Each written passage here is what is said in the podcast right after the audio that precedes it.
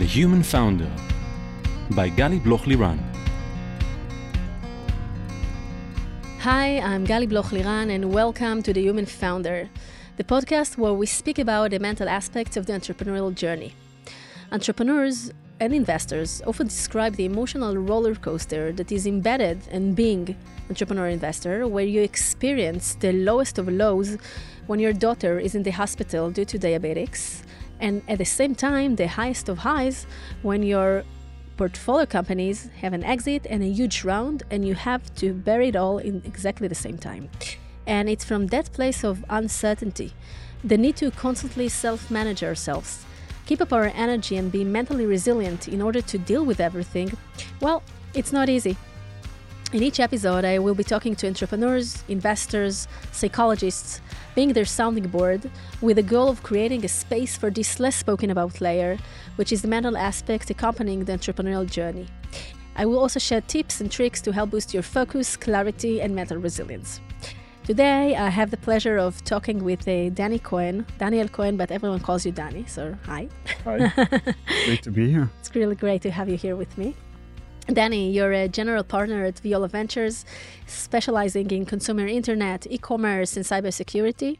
You serve on the board of uh, various companies like Lightricks, X.co, a Hyperguest, Commerce, and more. You began your career as a developer and product manager, and prior to joining Viola, you spent 11 years at Gemini Israel Ventures. You're a graduate of the Kaufman Fellow Program, and we'll talk about it, and have a BA in computer science and psychology from Tel Aviv University and an MBA from INSEAD, which was one of the most amazing years uh, you had in your life, and we'll dive deep into it. Absolutely. So, again, it's really great to have you here with me. And I wanted to take to take advantage of our conversation and really dive deep into what it means to be an investor for more than 20 years and the way that the mental aspects are actually coming into your uh, activity and the way that you see the founders the way that you are as an investor yourself how do you combine between you know personal life and professional lives and what it all has to do with the you know uh, uh, mental aspects and, and psychology? Maybe let's start with um, you've been for so many years in one venture capital in one vc and then after you changed into another. So I want to take you back in time uh, to this point where you understand that you're now living a very big VC in Israel. And what happens, and how do you continue to the next one and this transition?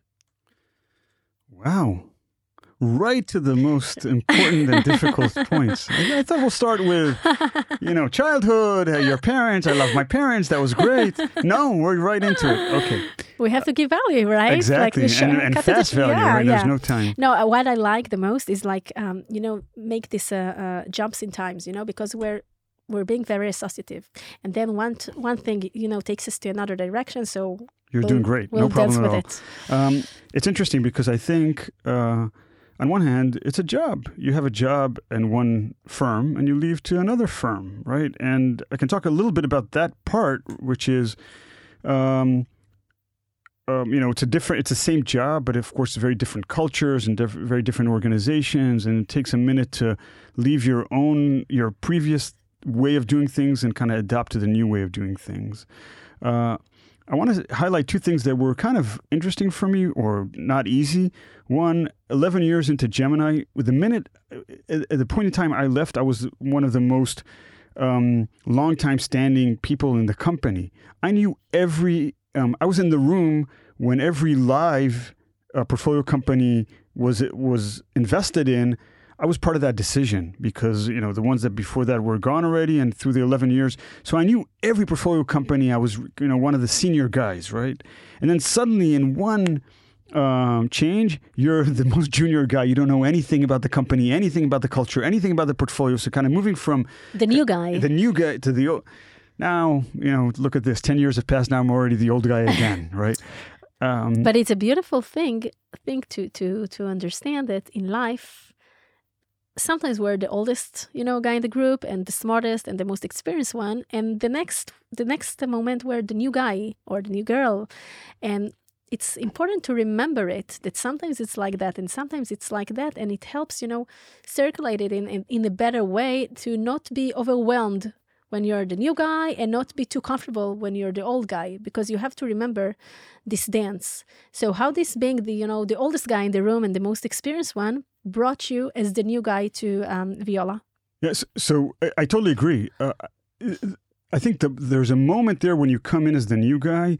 There's a window where you still look at things a little bit in a different way. You have a different angle on things, and it takes about a year where you're just another one of, of kind of you kind of you you merge, you melt. You're you're one of that one organization.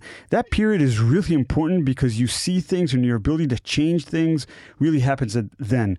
After five years, you're the organization. You don't change anything anymore, right? And I think. I, I think I was able to make some um, changes in Viola at that point that I think were helpful and, and was was good um, in the company. Not everything. I also think Viola changed me, and I think in some way, a year or two later, I became a better investor than what I was uh, when I was in Gemini.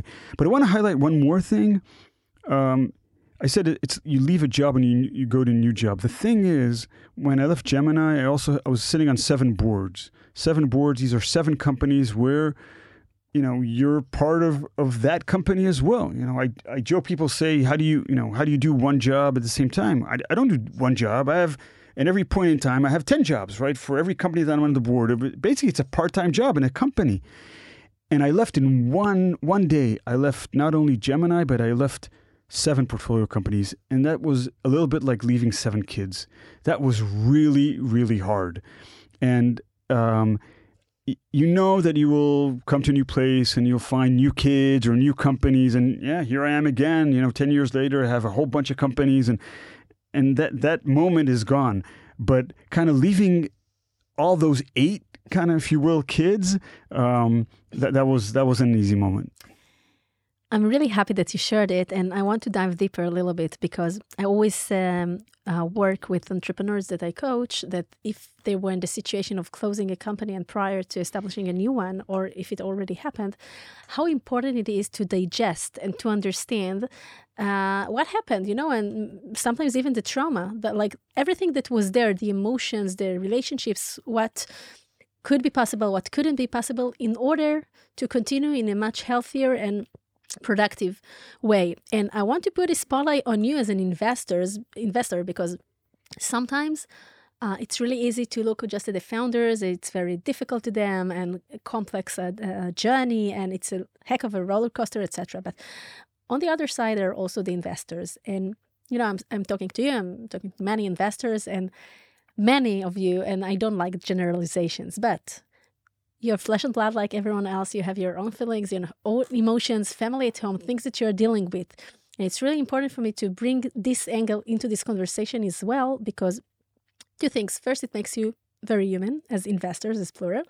And the second, I think it also helps to the founders to look at you also like them as human beings and to be less afraid of what you see they see to be more uh, direct in the way that they approach to create uh, a language that is more synchronized one with each other. So how you as investor digest the fact that you're now you know breaking up leaving seven companies seven teams seven ceos it's really something that is part of you.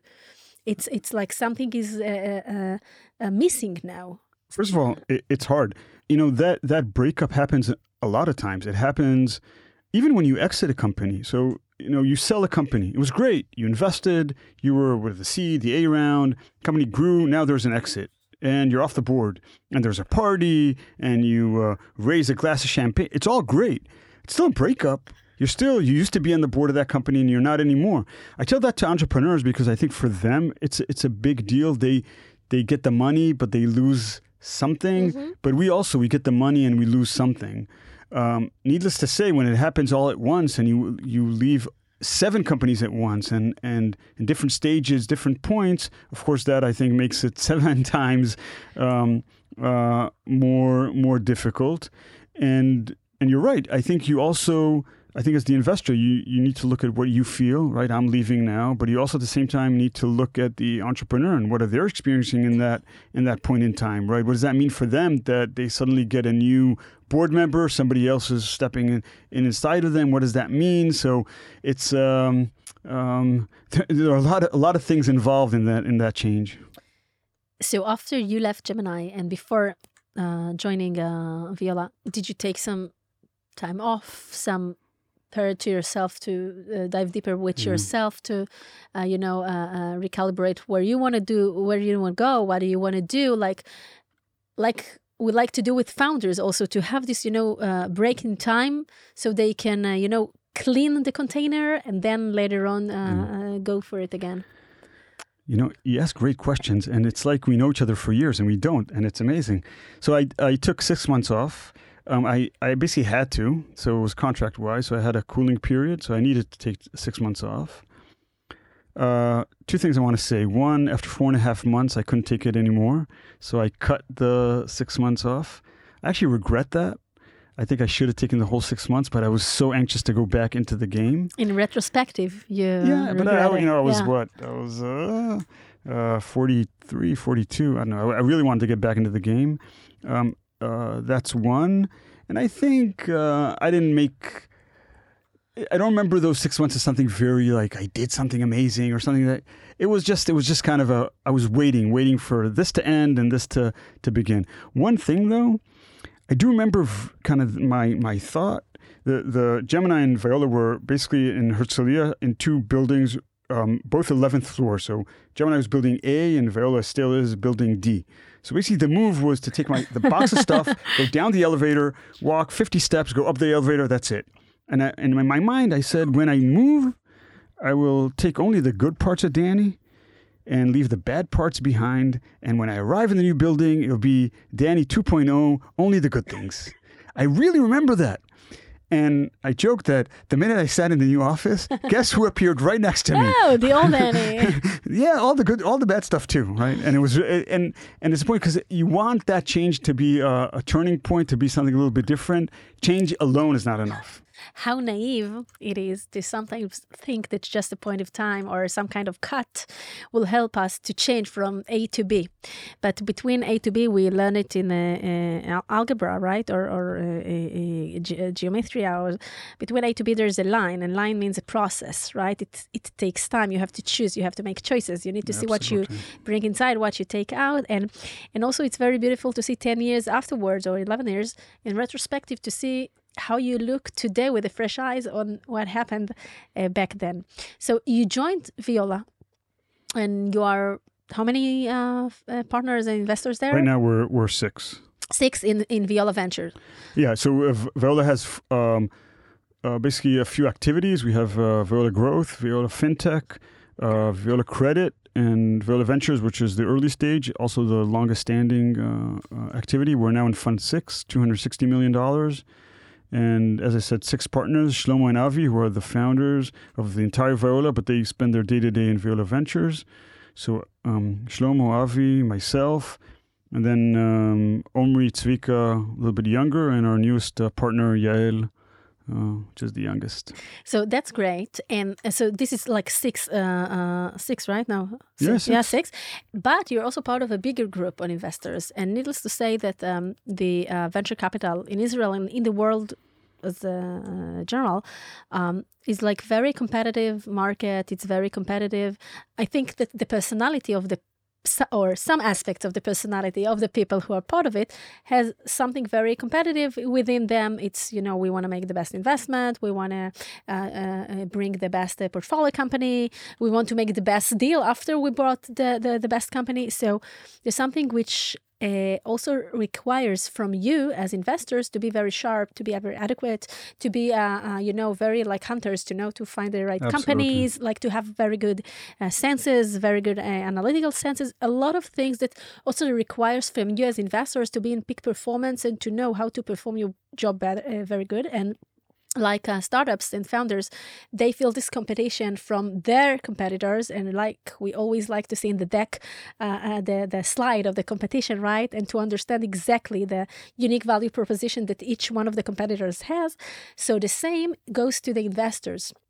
So how do you now in retrospective of 20 years in this world what can you say about you know the relationships that there are between different VCs and different investors and how well you're cooperating versus uh, how each one is like really want to make his on uh, uh, uh biggest ROI, etc. what's going on there in the politics and dynamics between uh, investors?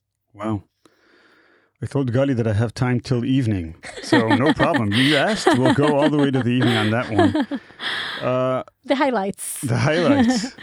so first of all, people ask me, do I miss being uh, in operations? And I said, what do you mean? I am in operations. I run a venture capital firm, right, with my partners. And as you said, we have we have uh, we have customers, we have products, and we have competitors. Uh, like many industries, a lot of the competitors, especially in Israel, they're my friends. Some of them are my best friends.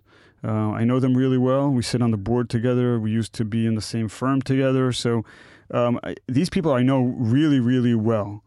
Um, yet at the same time, you compete with them, right? So on a, on a specific deal, uh, you um, um, you sometimes stand really with a friend that you know really well. He wants the deal, you want the deal, and how do you make make it win? Um, I don't like losing things. I, I fight for those those deals. At the end, after 20 years, I think I really think that you win based on who you are and by highlighting your strengths and not by just, you know, bad mouthing the competition. So I really try hard not you know, we're human, right? I don't think we do it 100% of the time. I really try hard not to say, well, how can you go with that person where clearly he's, you know, whatever, fill in the blanks but really highlight, you know, what does it mean to be with us and what is our strength and what differentiator and what wins. And, and hopefully that is good enough to make, uh, and your reputation is good enough that people will go with you.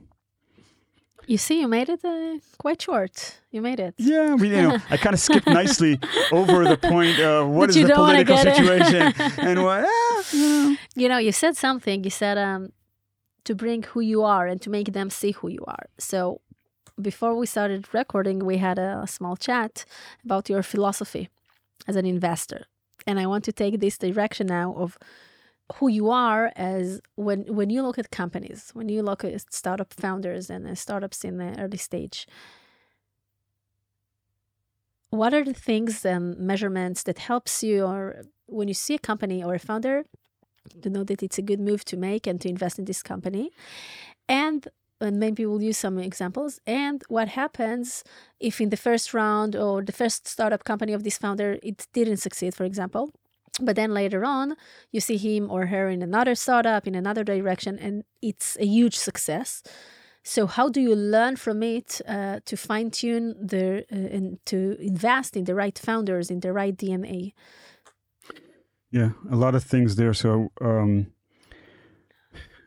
you know, in general, kind of what is venture capital in a, in 15 seconds? Find great people that go after great markets.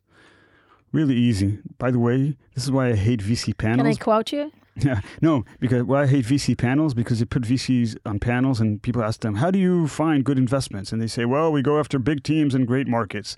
Okay, that was easy. Uh, the reality, I used to think that what is more important, the the market or the team? I used to think that it's the team, right? Great teams will figure it out. I actually today I think a lot of it is a combination, and actually I even lend more to great markets. I think great markets can um, uh, uh, help people become better at what they do. So I think a great market and an okay team will do way better than a great team in an okay market. Okay. I see your smile. Watch your smiling. I smile because no, you know I'm going to say that I, I'm not uh, not necessarily agree. agree. with you. yeah, you know because because the common thought is is that great entrepreneurs can move to a different market or can pivot, and that's probably true. And again, it's not. This, these are hard. Um, it's always a combination, right? Mm-hmm.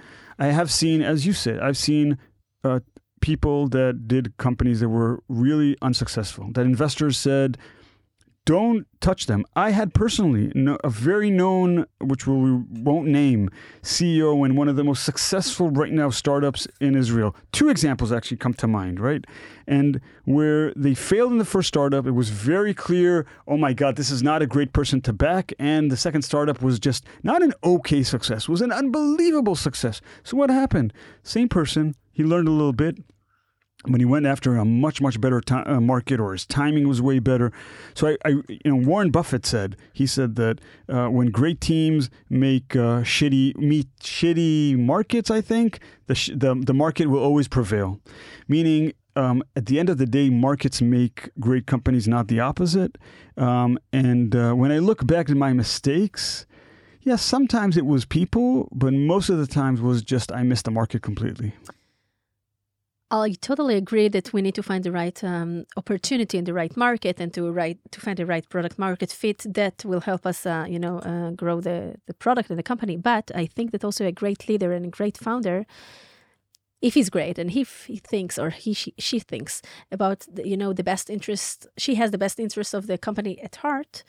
So if she or he will feel that they are no longer the right person to lead in this market, then we, they will step away, will stay maybe as founders, but will allow some other person to be the CEO or something like that. I mean, I think that once you have the best interest of the company at heart and that you're evolved enough and with the uh, you know growth mindset which is uh, uh, sustainable and strong and, and you really help it let it uh, lead you that that's what makes you a great leader uh, that can lead a company because to say that it's the market yeah it's always true it's always true but the question is what can you learn from it you know First of all, you're right. Absolutely.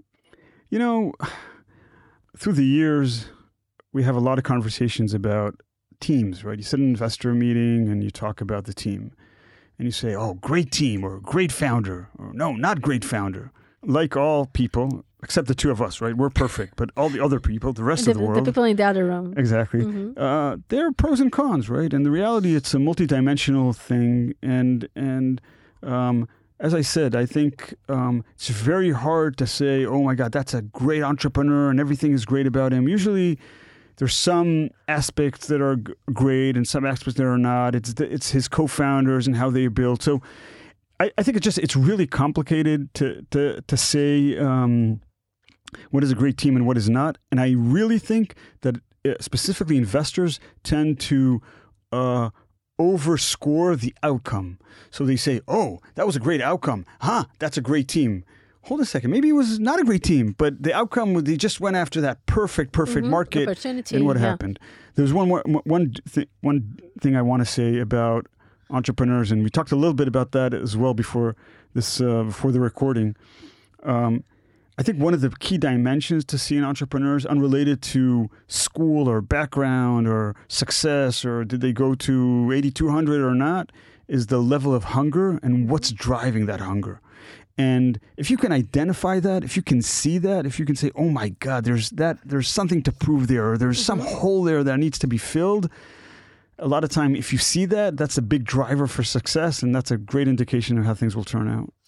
So, if I can reflect on it, something personal that you just shared before that a precious uh, woman told you uh, uh, that you don't have enough hung- hunger, right? We spoke about it uh, earlier. Yeah. So, maybe an interpretation of it can be um, hunger does not necessarily uh, derive from bad situation. It can be one thing that uh, uh, uh, leads to it, but hunger can also derive from a passion, a big passion for things. And it sounds to me that uh, reflecting on what you said, that what you're doing today and the place that you are today and the uh, um, level of um, influence that you have on the founders that you work with is a really great um, element in your life that really helps you to be very hungry and passionate about what you do. Yeah. First of all, that's a great point. Look, I love my job, right? It's a great job. Actually, it's the best job in the world, right? I mean, I, I, you know, I've been thinking about it and thinking about it. It really is the best job in the world. And when you think about it, I'll tell you exactly why. You know, I do whatever I want. Meaning, I run my own schedule. I can go do a podcast when I want. I can not do a podcast when I want. Uh, I meet the smartest people. I work in the uh, best on um, um, industries.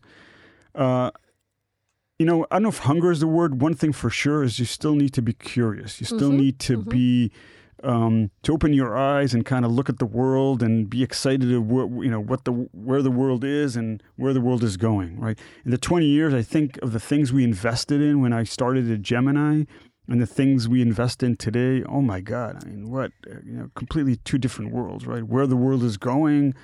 So, um, I, absolutely as long as you're curious and you're willing to fight for it, I think there's a chance in this game, and um, I'm still in this game for sure. Yeah, I like the, that you uh, entered the curiosity into the equation because really this is something that keeps us very uh, alive and, and interested. And we walk in the world and always is like opportunities and what can lead to what. Um, because there are really so many innovation, so much innovation, and so many new things, and so many new technologies and new things that we're not even aware of. Um, so really walking in this path. And I, I, think that one of the most important mindsets, both for founders and for investors, is really to be curious because curious is also something that helps us learn a lot from our mistakes and from the failures that we have because we do, not just uh, look at it as, oh, I failed. It's like I'm being curious about what happened, what can I learn from it, what are the lessons that I'm taking with me to the next uh, the, the continue of my journey. And like being with this curiosity mindset is really something that helps evolve as human beings as investors as entrepreneurs and as, as managers. I totally totally agree um, uh, agree with that. Take us um, to one of the most exciting years of your life. Yeah so um, uh, well a lot of great years. Uh, I want to go back um, 30, no, 25 years ago, 24 years ago, um, I uh, uh, I went to do my MBA at INSEAD. Um, I want to say uh, I'll take an extra minute on that one. Uh, um, so um, my parents were both um, professors in Technion. My mom was a professor, a statistics professor. Uh, and I remember back in 91, 92, she said there's a, a, business school in France where all the smart people go, but you need to be really smart to go to that. so probably not for me. Um, and then, uh, you know, I did uh, computer science and I was working as a developer, which was an okay job, but I, I wasn't good at it and I didn't like it too much. And I, I thought I, I, need to see the world. And then I remember that point, I thought, you know what, I'll try go and, and do my MBA.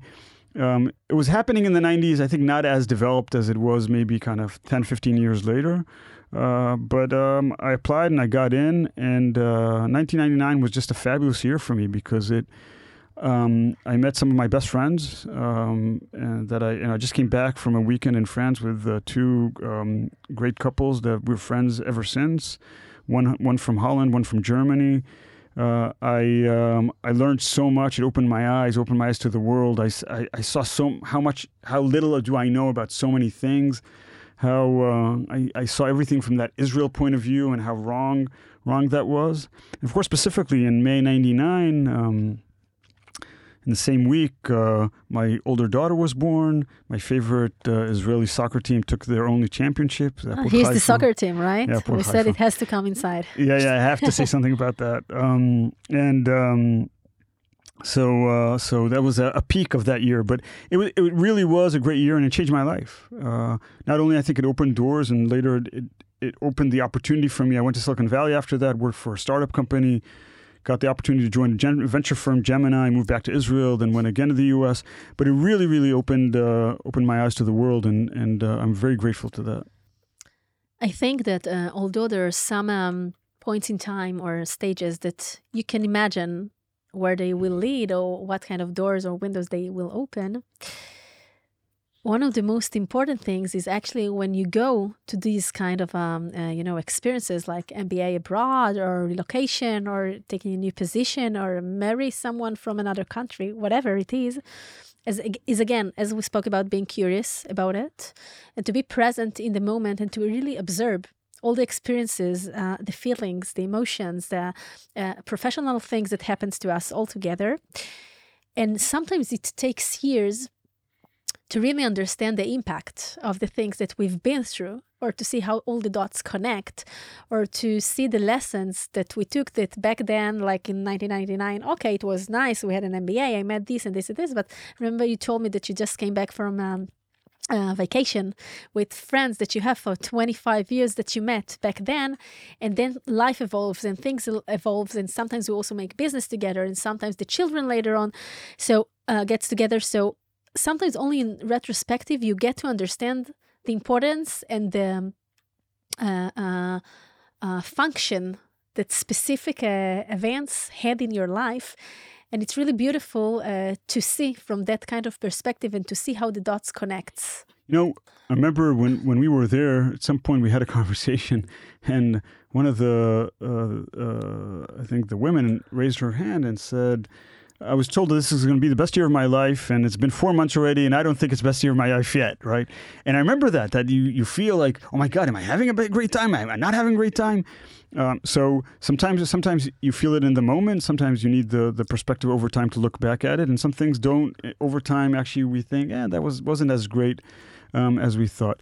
One one thing about that, um, I got into INSEAD and and uh, worked for a startup company, and the and one of the one of the investors said, "Your timing is wrong. You don't have enough business experience to go to business school. Wait two three years. Uh, we'll give you a business role in the company, and then you should go." And uh, I went home, and we will pay for the MBA. And I went home, and I I became sick, literally sick. Mm-hmm. I had. Mm-hmm. Uh, you know, 40 degrees fever. You know, I was in bed for three days. And at the end, I decided that timing is everything, and it's good now for my wife. It's good where we are in life. Maybe who knows what will the opportunity will happen, and I'm going to say no to the offer and go to the MBA. Thank God I did. Also, you know, two years later, we had a family event that wasn't great, and I think if that, you know, of course, you know, who knows what, what would have happened, but if that event would have happened and I wasn't, then I think I wouldn't have gone. So I think sometimes when opportunities arise, it's really critical to look at and say, is it is you know is timing right now? And if the timing works, go for it because um, timing never never reappears in the same way. It's a beautiful story, and I want to reflect two more points out of it. We need to learn how to have patience for the process that we're in. Sometimes, when we're young, or even when we're older and more mature, this muscle that we want you know to see the deliverables. We want to understand what's happening. We want to see the results. And sometimes to, to see the results first of all it takes time the the, the uh, tangible result it takes time. But also to see the emotional re- uh, result or the, the mental result that happen in a way. And i think that today or in recent years you see the results of the decision that you made 25 years ago to go uh, to INSEAD and it's like uh, when someone goes to a psychological uh, uh, uh therapy to a therapist and like you want to understand something you want to have an insight you want to already understand okay i'm paying what is the outcome right?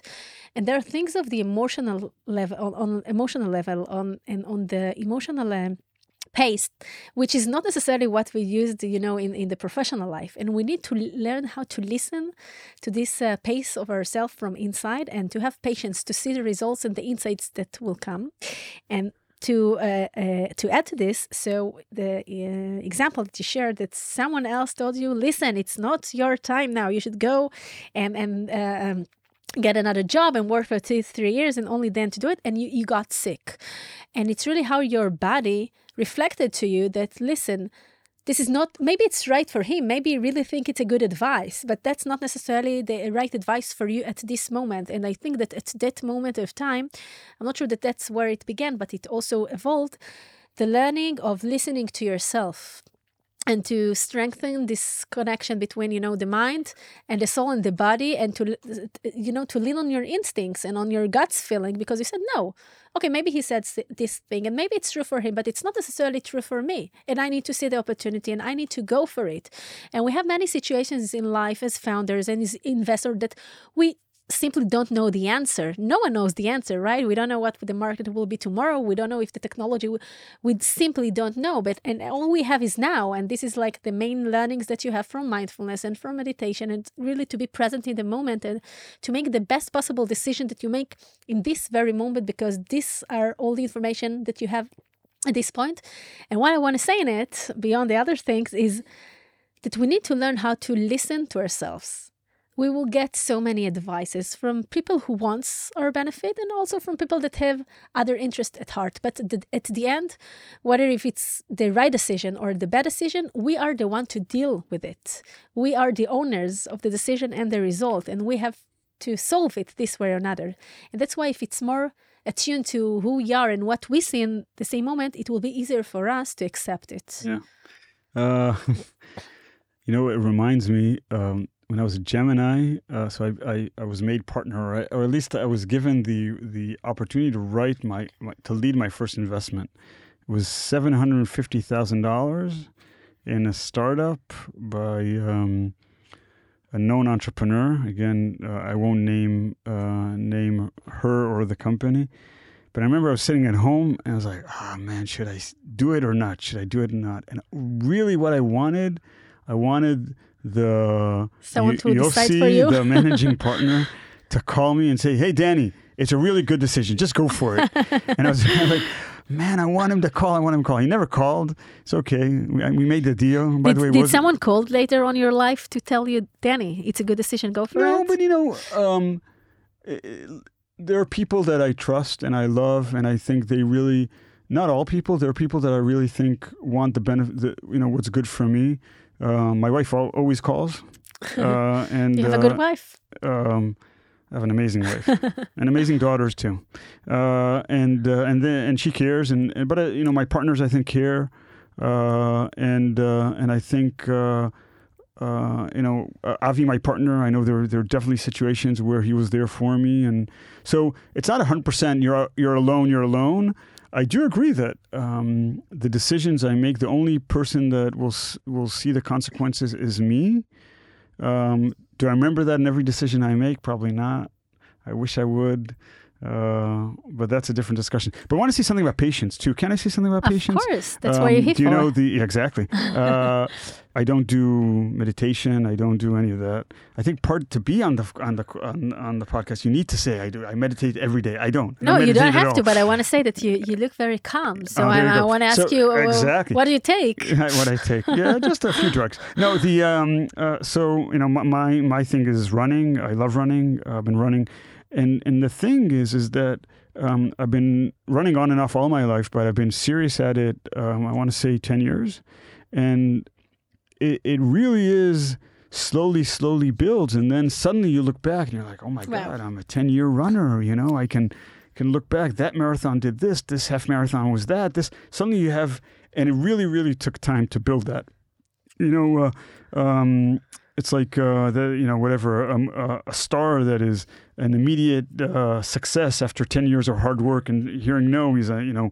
Um, it's not immediate. It's not immediate. So so I, I think everything about life is patience, mm-hmm. and uh, and it takes time to build a career. It takes time to build and and by the way, that's in venture capital. The beautiful thing is every investment is patience because mm-hmm. usually we mm-hmm. decide today on things that um, will uh, will only mature in God knows 8, 10, if even 15 all. years.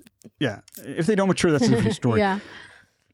Uh, and patience also goes, like, I think, in the most um, uh, easiest way to describe with our children, right? We need a lot of patience to see their growth journey and what happens there and how it uh, uh, uh, put us as parents and how we grow as parents in this journey. So patience is is really there. I do want to add something to you said I don't do meditations, and if I can offer uh, a little bit another meditation. way another no. way to look at it because it's not like oh you don't do meditations you cannot come to my podcast not at all i believe that you know there's so many tools and Of each course. one chooses what kind of tools to put in his or her uh, t- toolbox and everyone choose what's right for him or her right now meditation is not necessarily just a meditation. We can also look at it as a meditative situation, like how we describe it, not the act itself.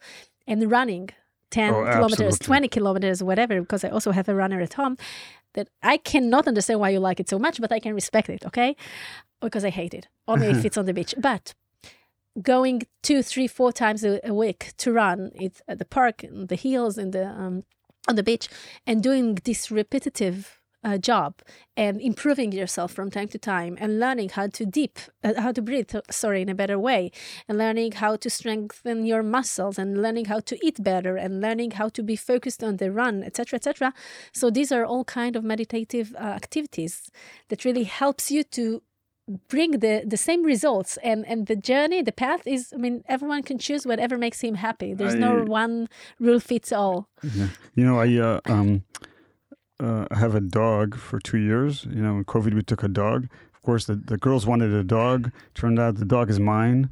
So, um, but my partners know that uh, my, my real full time job is the dog. Is then the after dog. that, I'm a venture capital. Then I have a family. well you wanted do- a boy you only have girls so now you have a dog. yeah, exactly. So I have uh, one, just one dog, and uh, and I walk the dog twice a day, And the thing about it is, um, I don't do it with podcasts. I don't do it with music. I just walk the dog mm-hmm. because it is a time where uh, you walk the dog. You walk the dog, right? and you're and, being uh, present in walking with the dog. And yeah. there are so many things that you can watch yeah, and learn exactly. and see. The dog, for example. I wonder whether does the dog does he feel the same ways like I walk? I do nothing. I don't listen to podcasts. I just walk with the owner. Who knows? He's very you know? present. Yeah, he is. But, but I want to continue, you know, with this uh, family uh, line that you've just mentioned, and you have a, a wife and you have four daughters, and how uh, being um, surrounded i can say the the other side of it. I'm just with the you know boys. But how being surrounded by really five amazing women i'm sure that more than this but at least i'm talking about wife and children girls five amazing women in your life um, how do you feel that it impacts your work as an investor? Yeah. Uh, if at all no, uh, but by the way, there's an article a few years ago that uh, I'll, I'll, send you that article. Okay. That um, uh, fathers to daughters are better investors than fathers to boys. There and, you go. Wow, really? Yeah. I need to read it. Yeah. And what about tell, uh, tell Johnny Sachs I said that. Hi, Johnny and Annette. exactly. no, no, no, no, Oh, is there a hidden competition in here?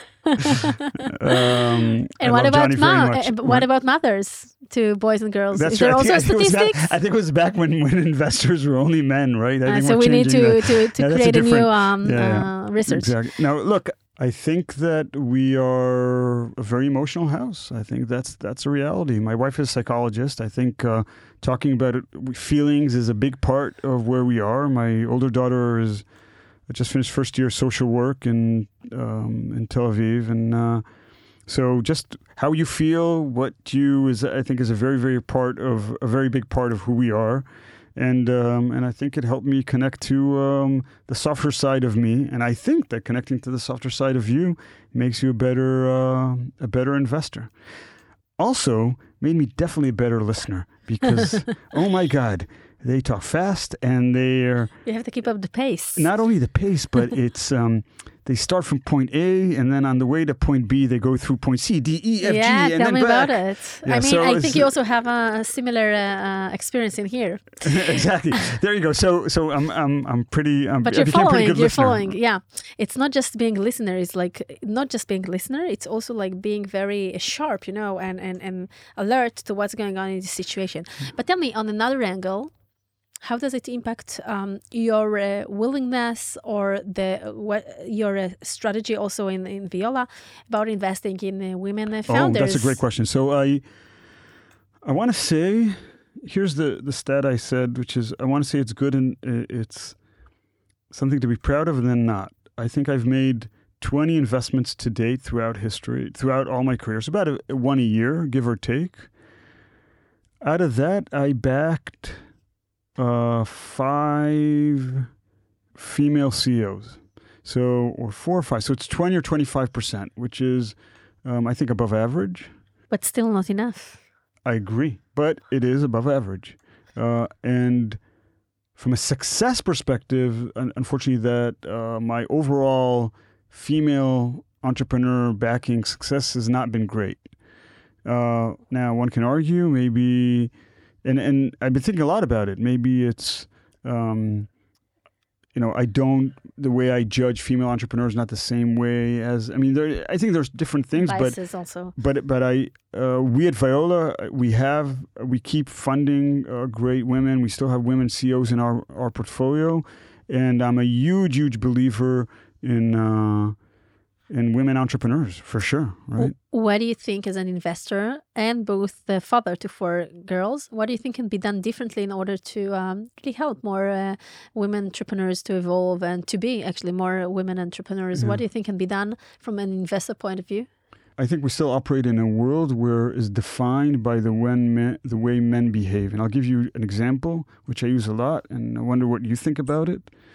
Um, I think it's somewhat okay to have people shout in meetings, right? So to have someone bang the table and say, I'm not accepting this, this is not right, which I think is a very um, a men-like behavior is mm-hmm. accepted.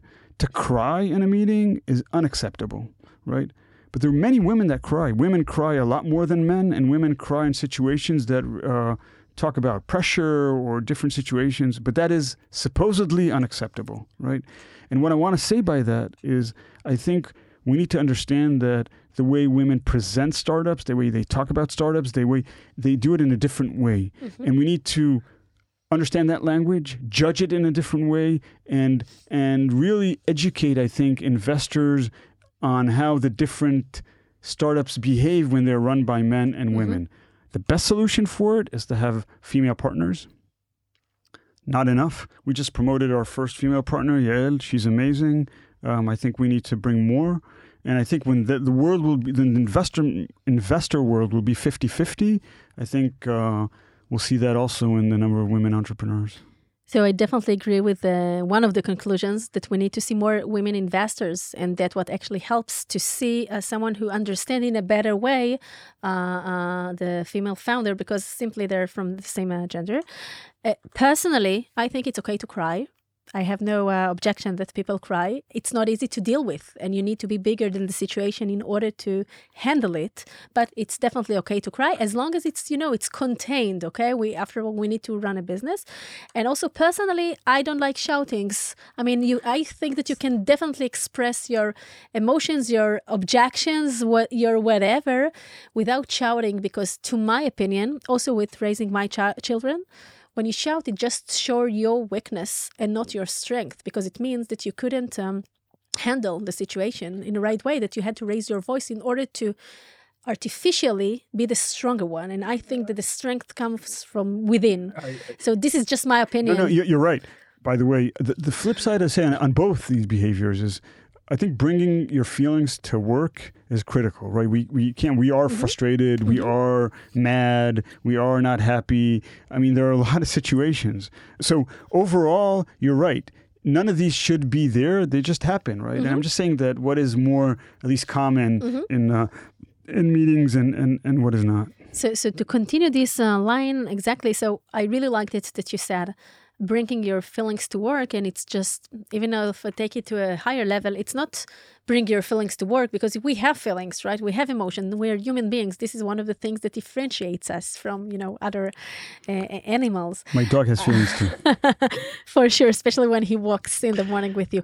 But the thing is that to bring ourselves you know bringing ourselves sometimes means also to bring our feelings uh, emotions uh, uh, uh, knowledge, experiences, um, like to bring ourselves and to look at it less like oh i'm i have to have this character when i'm at work and i need to have this character when i'm at home because i'm the same gali and you are the same danny. And i think that the more will be um, the same person you know will decrease our need in you know decrease the imposter syndrome that we have will decrease the, our need to uh, justify things will decrease our need to try to be someone else will decrease the fact that we're also looking always looking sorry at someone else and why he's better she is better and be more genuine with ourselves and just being us as we are and always try to improve both as investors founders and human beings in general yeah uh Gali, many things you say today are right, but are easier said than done, right? Because um, uh, I've learned the hard way every time I try to be someone else, which why on earth would I want to do that? But mm-hmm. I do that sometimes. Um, not great things happen. Every time I um, I bring myself, the authentic self, I think uh, I would say great things happen, but definitely better things happen, uh, for sure. So uh, so uh, um, it's right. There's a TV show on Apple TV now. What's it called? He's complete disconnect between who uh-huh. he's at work and uh-huh. at uh, um, at home. It's kind of the sci-fi, really excellent, and I think it's exactly that point: is who we are at work and who we are at home. By the way, in the modern workplace today, um, I work all the time. That's all I do. But I also do a lot of other things, right? Mm-hmm. So, you know, I was on vacation today. What did I do on on the way to the vacation? I did emails all the way there. I did emails every morning. It just we, we were working on vacation and we're vac- vacationing, vacationing, at work. Uh-huh. It's just one big mix all the time, um, and that's why I think when you're yourself the whole time, it's probably easier to handle. I, I truly agree, and I think that when you're being yourself or the closest that you can uh, to your authentic selves, um, you make this gap smaller and and once this gap is smaller then you have less things you know to that you need to to, to bridge that gap and you're more authentic and you don't f- feel that split. You don't live that split of, of because this split takes a lot of energy to maintain. And at the end it's all question of you know how we manage our energy as investors as founders as parents as people. And and it's not endless, right? So, so, so, we need to see how we pay attention to it. You just mentioned a beautiful book that you've read. Um, you talked about uh, Andy Dunn, right? Yeah. So um, Andy Dunn was a, a founder of, a, of um, a, company called Bonobos, which uh, um, Walmart acquired for 300 million, which is a, you know I think visible one of the first direct to consumer deals, very visible acquisition and he wrote a book uh, recently about um, his um, uh, mental health issues and what he had to deal with through that th- that time, and uh, and I think again it brings to light um, a lot of the the the, the mental difficulties of um, of uh, founders, right? And uh, and that clearly a big topic today, and, and I, I want to say, you know, of course, not this I think is an extreme situation, but I do believe that our, as investors, one of our jobs in supporting our portfolio companies is to give emotional support. And when I say emotional support, um, I'm a huge believer is to be critical to your CEOs when great things are happening and to be supportive to your CEOs when bad things are happening, right? The worst thing you want to do is when the CEO calls and says, "Look, we just lost your big our biggest customer," and you and you respond by, "Oh no, oh shit, no. Oh my god, what will happen now?" Right? What you need to say is, okay, that's okay. Let's see what happens now. What you know will prevail, will work, and exactly the same the, the opposite, right? We just landed 50 new customers. Okay, that's good news and bad news. Let's talk about the problems that are associated with that. And I think if we are kind of the averaging out the feelings of that ride for the entrepreneur, I think it's a big value add of investors. That can be. I totally agree, and I always say that you know the uh, uh, entrepreneurial journey is uh, we all say it's a roller coaster, and we have the highest of highs and the lowest of lows, and we cannot eliminate the highs or the lows. We just want to try to normalize it a little bit and shorten the amplitude between the highest of highs and the lowest of lows to to manage all those uh, uh, things that happen in a bit more uh, calm way. Wow, da- Danny, we spoke about so many things today from Founders Dynamics and, and the investors' uh, point of view, and uh, how does it feel like, you know, to have so many women at home and then later on to invest in women and the relationships between um, investors and the differences between different uh, uh, uh, you know uh, VCs and it's really it really was beautiful to see your uh, point of view as an investor of more than 20 years how you uh, choose to bring this more um, moderate and balanced uh, and psychological uh, state of mind into the processes that you lead uh, with uh, your uh, founders. So thank you for that. Is there anything else that you would like to share, or did you think that we need to emphasize before we hit a pause? Um, no, I think. oh, you know what? I will say one thing. Okay. Uh, I think last year we were all smart. Everybody was smart. The entrepreneurs were smart. The investors were smart. I think this year we're definitely not as smart. Uh, actually, we feel sometimes kind of stupid. I just want to say because we I went through 2001, I went through 2008, so we we know that what goes up goes down, and the good news is that what goes down will go up again. So um, I think I'm very optimistic about kind of the years ahead for us as a firm and for um, for the whole industry in general. So uh, I want to end on an optimistic note. Definitely. So founders that would like uh, to approach Viola, where can they uh, reach you or the other partners? Yeah, so um, I, I, think we have our emails on our website, and uh, and I think it's uh, I'm always available to reach Daniel C at viola.vc. I will say, in general, I always think that it's better to contact VCs not directly, but through a mutual contact.